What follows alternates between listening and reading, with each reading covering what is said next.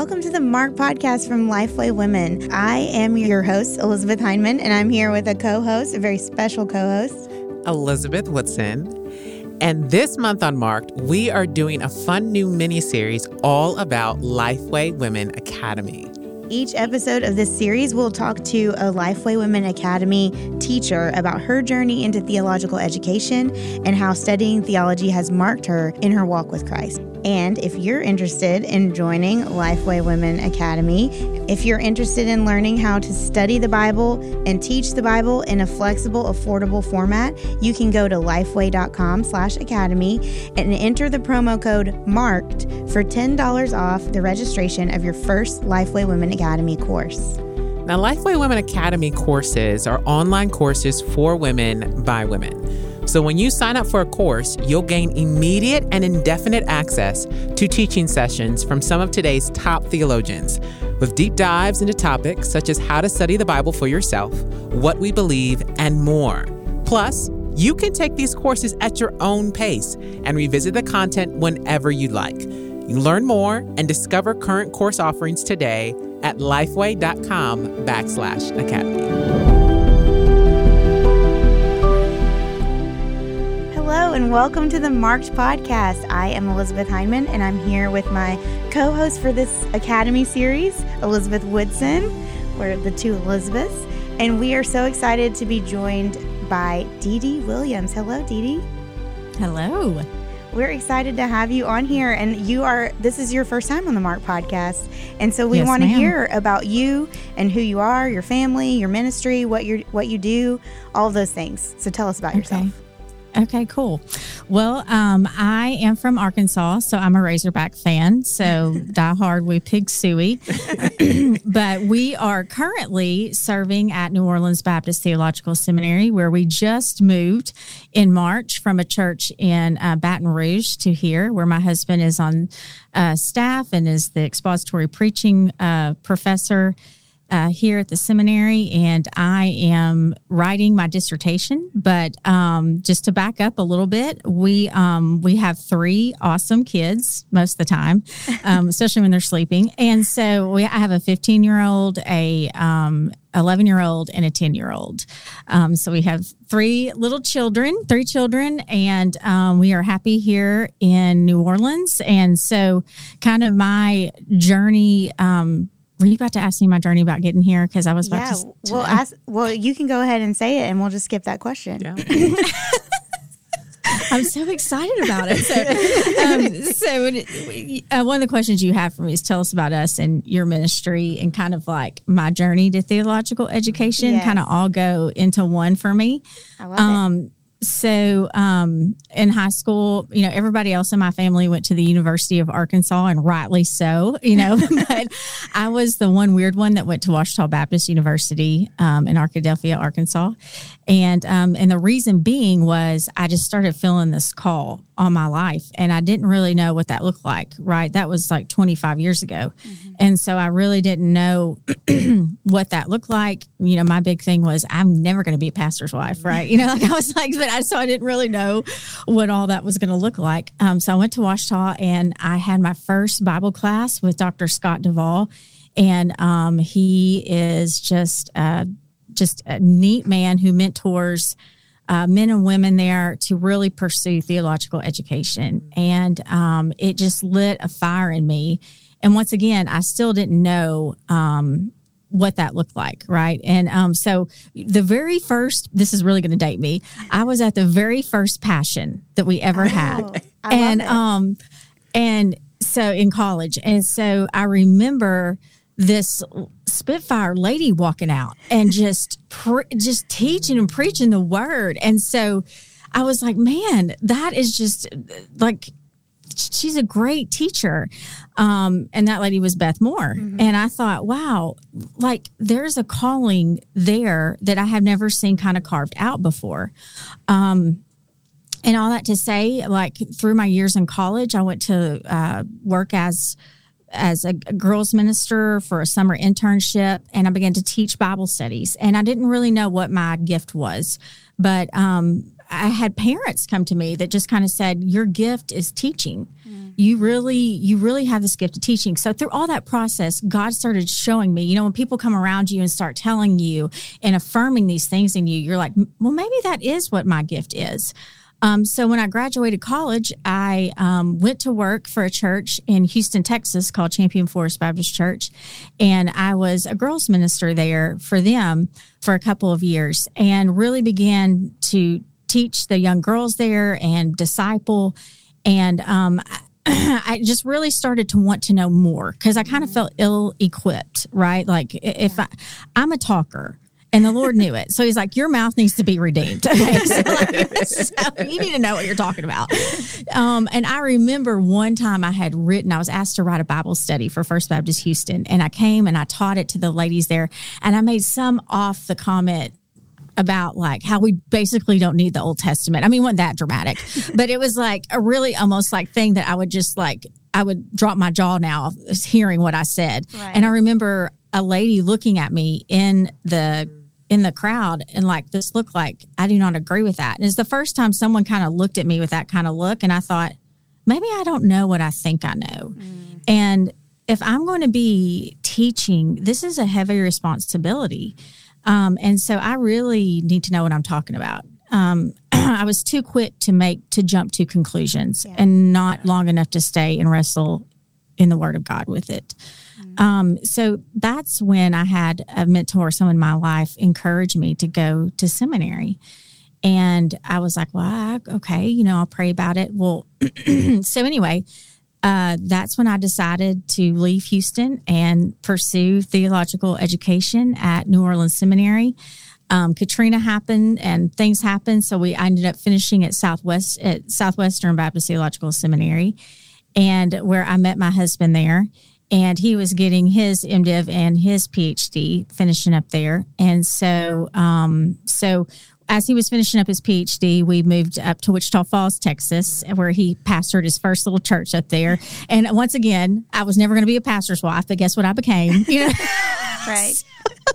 So anyway, you know, I birthed his babies and I, you know, supported him through the PhD program. And the day that he passed his orals, I remember getting texts that day, y'all. It was crazy, from people I haven't heard from in years. Some people down here from New Orleans Seminary, and they were saying, "Dee Dee, you know, it's your turn now. You need to come down here, and you need to come, you know, do your PhD." Mm-hmm. Well, my husband, thank goodness for men like him, he has completely supported my call and our call together, and so he said, "Honey, I have been telling you this for years. This is your time to do this." Mm-hmm. And God just worked, y'all. It was from the moment we decided that's what we were supposed to do. We were driving down to New Orleans to talk with Rhonda Kelly, who was at that time the president's wife here. And I had no idea that my husband had been in talks with this church. And he kind of turned him down because the other thing I told God I would never do was move to Louisiana. Okay. And so back to Louisiana. So he like turned him down, you know, and so on our way down, as we're going down to New Orleans Seminary, we get a call from that church and they ask him, has anything changed in your life that you would reconsider talking to us? And he goes, actually, we're on our way down here for my wife to maybe, you know, pursue her PhD. Yeah, we'd be willing to stop and talk to you. So long story short, I entered the PhD program and my husband got a job at the church there in Baton Rouge. So I have been able to, for the majority of my seminar work, kind of commute back and forth, which is about a little over an hour, you know what I mean? And do my work. And now God has brought us full circle. Now we are here at the seminary, both here, and we are just very happy, very excited to see what God is doing. So that's kind of been my theological education journey. And I've had people along the way encourage, open up doors that I could have never opened up by the grace and hand of God. And I'm very, very grateful for, especially the men in my life that have encouraged me to pursue this journey. Yeah. Love that. I love the ways in which God plants these seeds along the way. Mm-hmm. And so I think about the moment where you were talking about, you know, making, maybe it was just a short comment about maybe not the importance of the Old Testament and how far yes. God has brought you. And really, you know, we I think those, they make the best illustrations. They yes, do. Yes, exactly. Look what God has done. And just the ways in which he now has you in a space which you are deeply entrenched in the Old Testament to be able to show the beauty mm-hmm. of the full text of Scripture. And so right. for the course that you taught for Lifeway Women Academy, you taught an Old Testament survey. And you mm-hmm. covered quite a bit of territory, Dee Dee. You did the historical books. You did the minor prophets. And when I think about people, where they fall off in their Bible reading plan, it tends to kind of be in this area of Scripture. If they make it through Leviticus, right. then they're going to yes. retell. Like, I think especially when you read... When you get to like 1st and 2nd Chronicles, yes. and then you're like, wait, mm-hmm. we've already... I've heard this before. Yeah, so... Yeah, exactly. So why are they important for us to read and study? Like, how do they contribute to our spiritual formation and understanding of God? Well, first of all, kind of what we were talking about before the podcast, you were talking about your passion kind of for biblical theology and the big storyline of Scripture. You know, in this day and age, we can sometimes treat the Bible as an encyclopedia mm-hmm. to just turn to for this certain topic and certain issue, when that's maybe not what the book is primarily about and pointing towards. Therefore, we need to first understand the storyline of Scripture and understand the big picture of who God is. And that is only grasped through going through the whole of the Bible and the richness that you get and understanding this God that we love and we serve and who loves us so profoundly. I mean, it really, we miss so much by not going through the historical books and by not going through the minor prophets. And, you know, my encouragement is just for people to endure those things and to keep learning. Like we are in such a quick society that we can turn to somebody's article.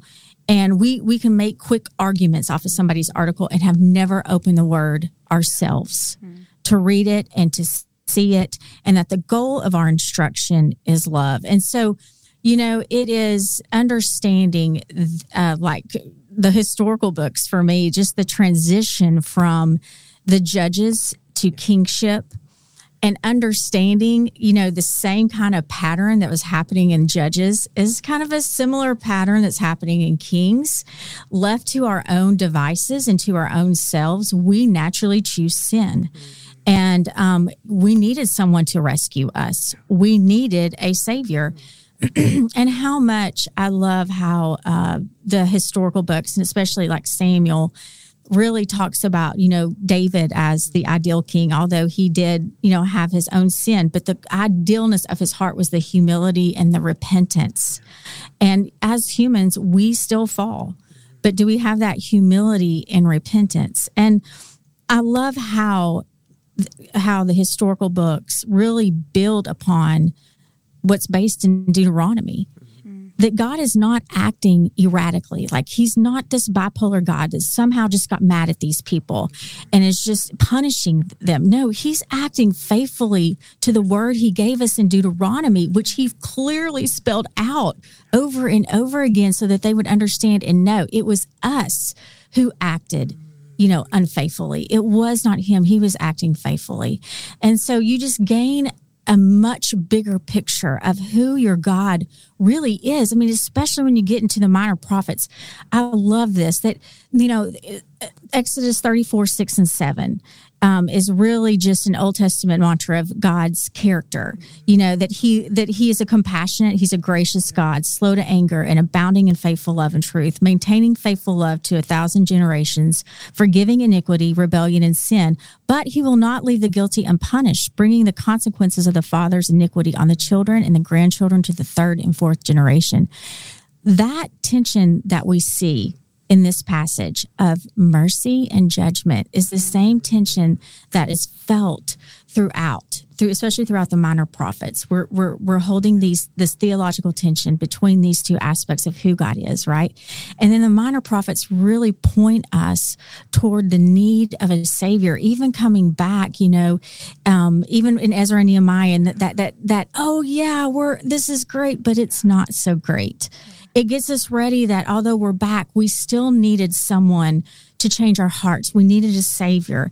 And it gets us ready for, there's just by the end of it, you're like, please send us something that works, you know, and you get there. And then here we come on the scene in Matthew. So, you know, I love, we gain so much by understanding the books, and just for practical purposes, y'all, understanding the historical books will help us understand the minor prophets so much better. Right. I mean, we talk about these three minor dates, you know, these three dates that most of the minor prophets are around, right? The 722 BC, when, you know, Israel went to exile and Judah went into exile in 586 BC. And then the return of the Israelites into the land in 538, 539 BC. So those three main dates really help us to understand the historical situation of the minor prophets. So there's various reasons why we should know it. And I could go on and on all day.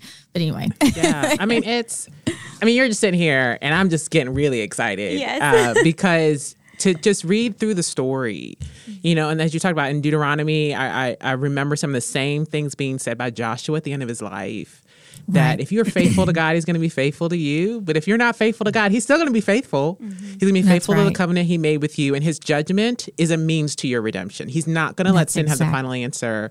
And you do, like, you have so many high points of people who were faithful to God, but you see this refrain of, we need a savior. Mm-hmm.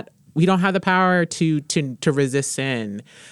We need help. And over again, you see the stories upon stories upon stories of why the world is broken and why we needed Jesus. And it just, you get such a big vision for what God did. And you miss it if you don't read through it.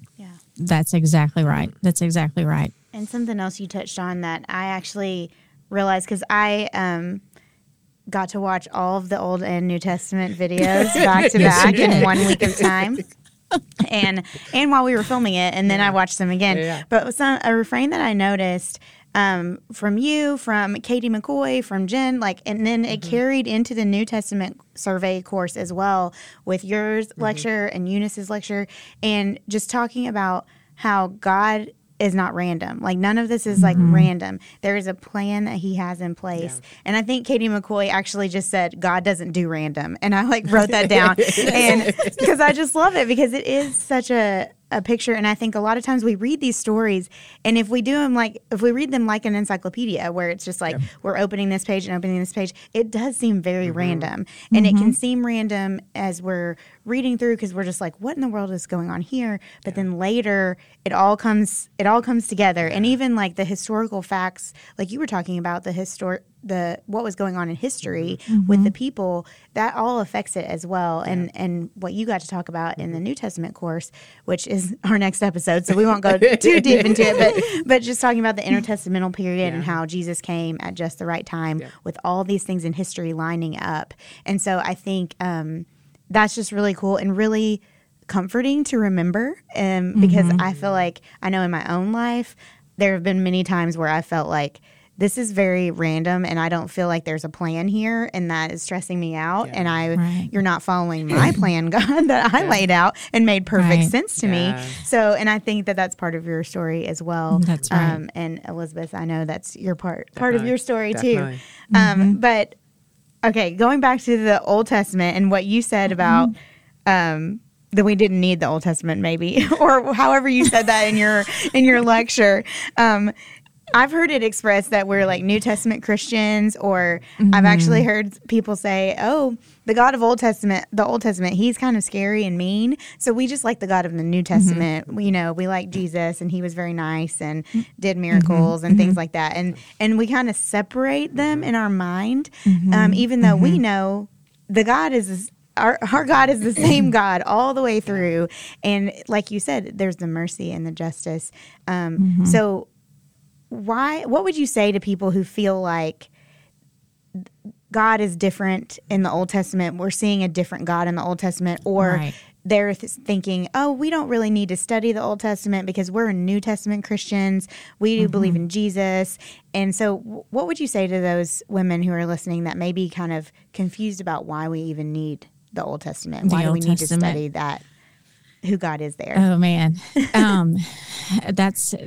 To refute your earlier self. Yeah. Why is the Old Testament necessary? To redeem me. Yes. And you know what's funny is I love the Old Testament. If I had a favorite testament, but people were like, but Dee, what about Jesus? And I'm like, yes, I know, but like this point, anyway. Yes. I love the Old Testament. But first of all, I think you see, first of all, he's a holy God. Mm-hmm. He's a very holy God, and you grasp that very much so in the Old Testament. And his holiness is not going to change. And so he had to make a way for us to approach him in that way. And so what I see all throughout Scripture is, although our sin drove us away from this God that once dwelt with us, was walking around in the garden, he kept making a way for us to come near.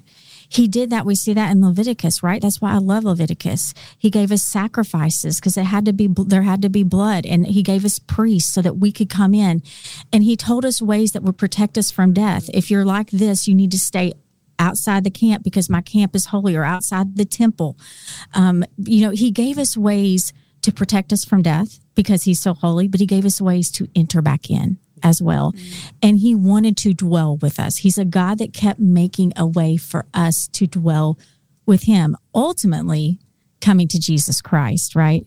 But like we see that. I'm a big nerd when it comes to spatial language. And what I mean by spatial language is, you see, especially in Leviticus, which y'all, I love, that's my favorite book in the Bible. I know, I'm a sick person. I love that so much. But anyway, I love Leviticus is my favorite book because if you understand Leviticus, you understand so much of what God is doing.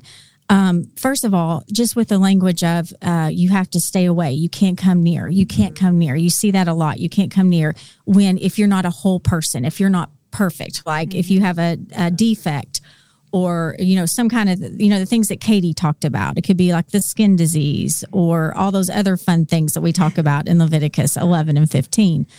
All those things that keep us, that show our lack of wholeness, right? That show our lack of what was intended in the garden. Mm-hmm. Because a lot of the times Leviticus really shows a recreation of Eden in a way. The ideal where we were supposed to be in this whole state before God. And God is continually making this way. And especially when you get into Hebrews, you see the spatial language. Once who were far away are now brought near. Mm-hmm. And you see the language from even the physical distance to coming near. And that was his ultimate goal. And I love that this God who wants us, he's a consuming fire, who's a jealous God, was all the time confronting his people saying, I don't want you just to play religion. I want your whole self. I mean, he's constantly calling in the minor prophets out his people. All the things that you're doing that you think are going to please me, but you are Lord of your life. I want you. I want all of you. That's the kind of God that we serve. And this is the God of the Old Testament who continually made a way for us to approach him, but his character will not change. He had to send someone so that we could ultimately have that relationship with him forever, that we were far away, we are now brought near. And we don't have to keep doing sacrifices going in and out. But if you do not know the Old Testament, you miss the richness of what he's doing for you in the New Testament and what we have today. Many Jews call our faith a cheap grace because we don't really understand what Jesus has done for us. If we understood what the holiness of who God is in the Old Testament, we really grasp what an approachable God, what a God that he wants all of us in the New Testament. And these are not contrary gods. It's the same God acting throughout. And so to really understand Scripture, we have got to know the Old Testament. And especially, I love Leviticus. I love how even feminists will take Leviticus, for instance, and say, well, look, the women who have female children have to stay outside the camp longer, 80 days, versus when you have male children, 40 days, right? Mm-hmm. And if you just take that and you have a feminist perspective and that's your agenda, you can make that argument. However, if you go all the way back to the garden, which if you guys are a fan of biblical theology, I know you are, you have to start in the garden, right? And so if you go back to the garden, it's almost a recreation of Eden. right? The man was placed in there first, then the woman. So what is happening is almost like this recreation you see of Eden this whole time in Leviticus, right? For the purpose of approaching God, for that order that he instituted there. And so you miss so much by not understanding the Old Testament. I hope that answered your question. It did, yes. I think a big part of it is just missing out on that, the beauty of who God is and why we needed Jesus. So it creates a longing. It creates that longing, or recreates that longing for us that they felt viscerally in every single aspect of their lives. And it just helps us to understand that more now, living on the other side of the cross, right. Because otherwise it can be a cheap grace if we don't fully realize why it was necessary. And so I love that. Yeah. And the fact that you see God having emotion, that he's hurt. I kind of like how in the Minor Prophets, I really picked up on that emotion of God, that we can hurt. Like, it's not, he's not this God up here, that's like, it hurt, it grieves him, and that this very much relational God. Yeah. And so I love the picture of God through the Old Testament, that we see, but he's not going to change. So that's why he had to send his son. Yes. And so that we can meet him there. And that's the beauty of it. I love it. Well, I think about books like Leviticus, which you love. Some folks might say, okay, Dee Dee, that's nice, but how does that have any bearing on my everyday life? And so when you think about studying theology, when you think about studying the Old Testament, and what fruit does that bear in the everyday moments of our life? Well, okay, first of all, I'm just going to be really practical at home when I'm at home with my kids. Which is my first realm, because we all have influences, right? And so my first realm, the most important realm for me, is my family. When I hear, my kids say something that's contrary to who God is, you know what I'm saying? I'm like, let's go back. Let's see in Scripture who this is the God that we serve. This is why it's important. Do y'all see how much God loves you? Look, like, you would have been outside the camp right here, right now. Do you realize that? But no, you're able to come in and to his presence, and for us to have this time. And, even like the priesthood of the believer, like how they had to go through just understanding these concepts of simply just being able to come together as a family, do a devotional. Like, I'm not trying to sound so spiritual all the time. Like, we just sit down and have these great devotionals every night, because sometimes they end in fighting. I'm just going to be real here. But just the fact that, like, we can come in, open the Bible, and because of that priesthood of the believer, and approach the Lord, and those type of aspects that the kids see is not, I like to point those things out to them, that this is such a privilege that we do have. And then understanding the God who is very, like I said, a very relational, approachable God. When, their judgments, they, when you're young and you're little, and it's like black is black and white is white. This is on this issue and this on issues. They're sinning and they're going to hell. You know what I mean? I find that that's not just people who are little. I find that has been more and more popular. Very true. And just showing how, yes, that's true, that's wrong, but look at the patience of God, and the kindness of God here, and approaching this God of the Old Testament. And so, it's been neat to use it first in my own home, and then within the church, having this understanding when people want to make an argument, let's say, out of the Old Testament, and they don't take it all the way through to the New Testament and see how Christ has transformed that. That's one of the things I really like to encourage women in. Okay, why are you gaining this as your principle? Have you traced this all the way through to see how this really functions in the New Testament? And so really getting the big storyline of Scripture, instead of, like you said, just opening something up and being like, yep, well, God said to smite him. Let's kill him. Let's take him out there and kill him. You know what I mean? So, really get the big picture of Jesus and the storyline of Scripture, I think, is crucial for our churches, very much so right now, to understand this God of the Bible, and and for whatever realm he's placing you in theologically, whether it be a classroom or, whatever platform the Lord has given you, it's crucial that we understand the God of the Bible. Mm. I love that. And I love that it kind of goes back to your answer to the first question of how you got into theology is because you have a responsibility if you're going to be teaching to know what you're teaching. And I think a lot of the women who do Lifeway Women Academy, they have felt that calling or someone has pointed out their giftedness in teaching, or maybe they don't want to teach. They just want to study it for themselves, but know what they're doing when they're reading passages of Scripture or when their pastor preaches on something so that they can kind of know the context. Yeah. And I think that makes it all the more beautiful and all the more poignant for people. That's right. I'll tell you, just from a local church perspective, which I love the local church, my husband's been a pastor, for a long time, and now that we're here, but all that to say, I love church members who humbly knew their stuff. Yes. Who give you a funny look when you say the Old Testament isn't when needed. They give you a funny look. That's yes. right. That's right.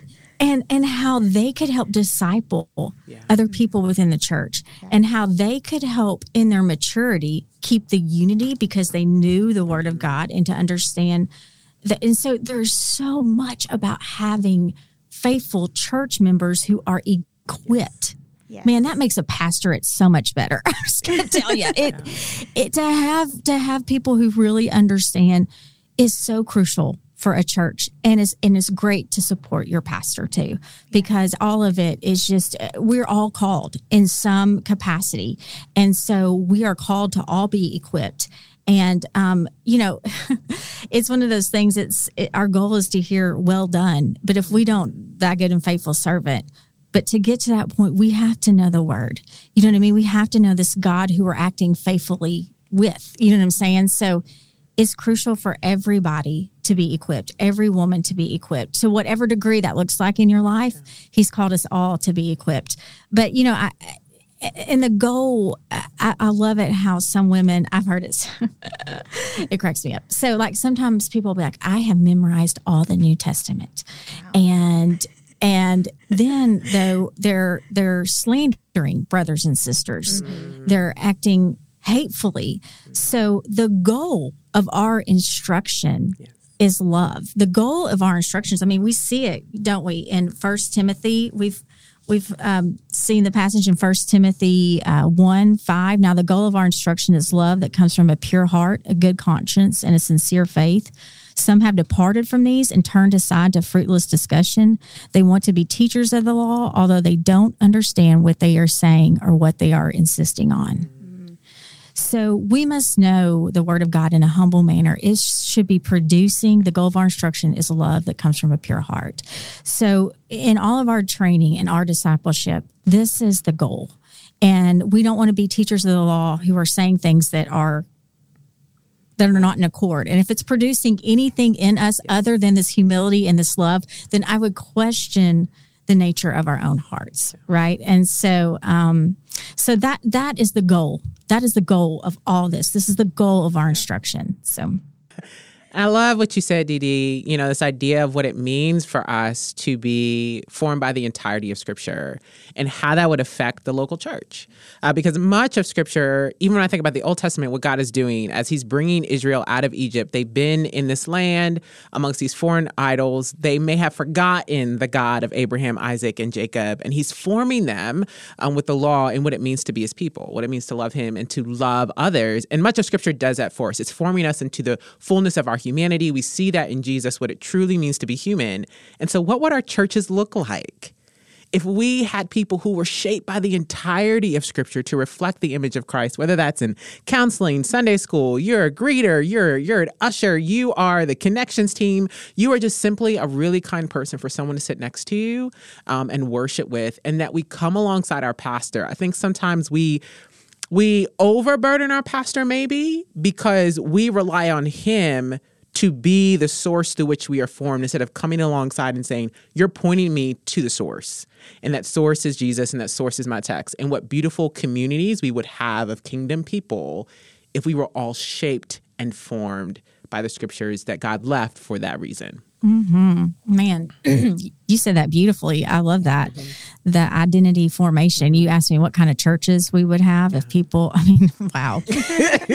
I mean, you just said it. I mean, we would take the kingdom of God and it would just be by force. And if people would simply, you know, sometimes getting off social media, sometimes doing the things that we have to do to be those people, it's going to require a sacrifice of us.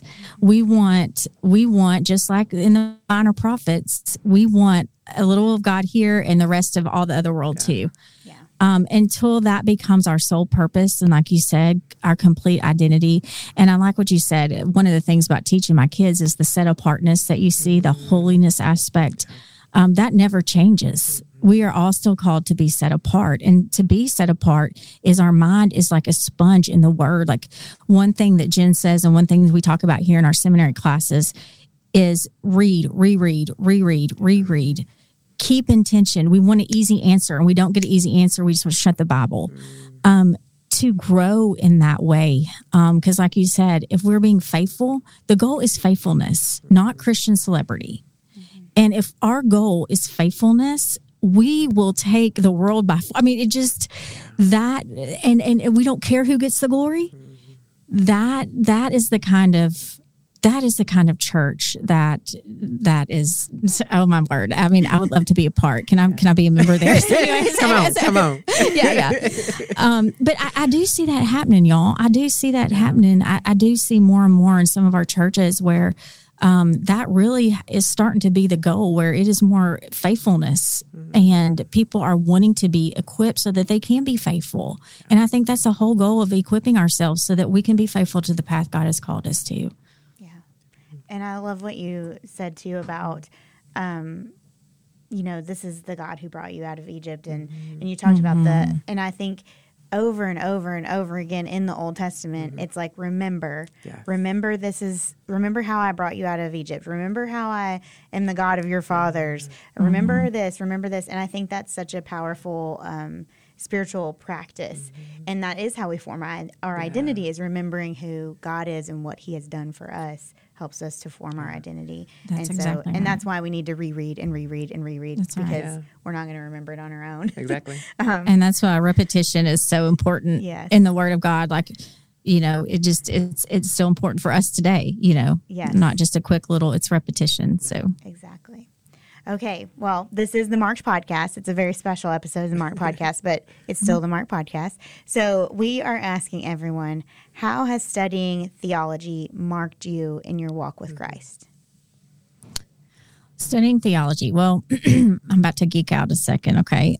So just understanding what I don't know if I should share what I'm writing on because I don't want someone to take it and write on it, but I am. I'm just kidding. No one's probably going to be like, oh, I want to write on this topic. For the three people that read the dissertation. So anyway, just one of the things I think is really neat to see for me is how the garden functions within the rest of the biblical storyline, and how, you know, just this purity aspects. I love how purity and holiness, and how the purity was a requirement to be in the Lord's presence, right? It's a requirement to be in his presence. And just how much the word touch, like I told you about, this is my geek out point. When Eve added the word touch to the commandment, and most commentators say that was the sin, was that she added to the word of God.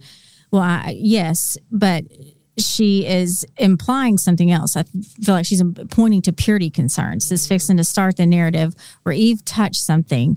We begin to see, we can trace touch and the purity concerns and how that impacts sacred space and how that impacts closeness and proximity to God, and how that impacts death and the contagion that it spreads. And then you trace all that. You go through touch and you get to the bleeding woman in Mark, who this is the only time someone reaches out and touches him, and how for the first time that touch doesn't spread contagion. It does the opposite. It spreads holiness.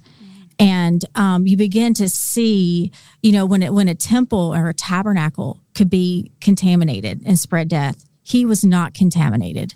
He could not be contaminated. His holiness exuded, and it was a contagion of holiness. And just to see the power of God, just to see his power and who he is. He does not change. And that for me right now is so comforting to see that he does not change, but that he made a way for me to approach him and made me pure so I could be in his presence. Understanding the I mean, I'm just barely diving in here to where he is, but it's amazing to see the nearness and the farness of how far I was, and the nearness of how he's continually pursuing, and how he's continually saying, Dee Dee, do not be like what I'm talking about in the minor prophets. You know, don't play a game with me. I'm not into games. You know, I am into the real deal. And studying this God has made me want to be more genuine and more Christ-like, to get over myself, to take up my cross daily and to follow him, and to realize the abundancy that he's called us to, that requires both joy and suffering, is the kind of God that I serve. And I'm forever marked by this God. I love that. I love when people geek out. That's like what Lifeway Women Academy is all about. But it's so fun to see how God uses these subjects that are often like one word in scripture or one little sentence, and shows us so much about himself, and what a cool and beautiful thing it is that he has given us the word in our own language. Like, we have had it translated, but it's in our language, and we can study it, and we can read it, and we can learn from it. And so I'm just really excited for women to get to hear from you in the Old Testament survey course, and hear from our other teachers, because you didn't get to teach on Leviticus for the survey course, but Katie McCoy did, and she does a great job. Yeah. and it's just to trace this God and that we serve and we love, and throughout all of the books. And so we hope you listeners will sign up for the Old Testament survey course with Lifeway Women Academy. And thank you so much for being with us this week. And thank you, Elizabeth. And thank you, Dee Dee, for being on with me. And getting to geek out a little bit about our wonderful, great God. So thank you. That's right. Mm-hmm. Thanks so much for listening. If you want to join in on the conversation, you can find us on Twitter and Instagram @MissJazzyLiz and @ED Hyman. Use the hashtag #MarkedPodcast to connect with us. You can also find Lifeway Women on all social media channels @Lifeway Women. All of today's show notes will be posted at lifewaywomen.com/podcast, and you can learn more about Lifeway Women Academy at lifeway.com/academy. If you love the show, leave us an iTunes review. It's a great way for other people to connect with us. See you next time.